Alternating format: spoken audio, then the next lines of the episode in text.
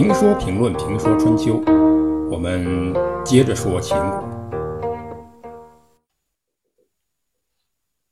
公元前656年，秦穆公继位后第四年，聘娶晋献公的长女伯姬为夫人，以姻亲的形式结好于晋，这也就成就了一句俗语，皆为秦晋之好。秦晋之好从秦穆公开始，此后秦晋两国世代互相婚嫁。对于秦穆公来说，秦晋之好不仅是他得到了晋国的女儿，而且还为此得到了两个旷世奇才。到了东周，由于周王室从西部东迁，西部就成为落后与野蛮人的天下。秦国与他们为邻，又是一个起步很晚的诸侯国，因此被中原诸侯所瞧不起。今天，文化歧视、种族歧视是一个问题，应当尽量避免。但在那个时候不是。其实即使在今天，这种歧视也比比皆是。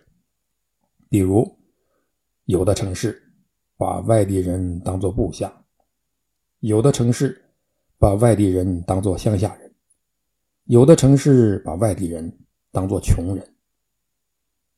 在我们的文字中充斥着夷、狄、蛮、戎、老、鬼子之类的充当文化歧视角色的文字，看看偏旁部首，我们就知道它们是由什么动物组成的。在当时，秦国被认为是野蛮人，没文化，当初重耳逃亡，距离秦国那么近，过了黄河就是，可他就是不去，非要去遥远的齐国，甚至到了楚国也没有想到身边的秦国。为什么？还是那句话，穷在闹市无人知，富在深山有人寻。秦国当然不是什么穷国，非但不穷，而且是春秋时期发展的比较好的国家。但是文化积淀不行，与中原的宋、魏、鲁等国相比，整一个非主流。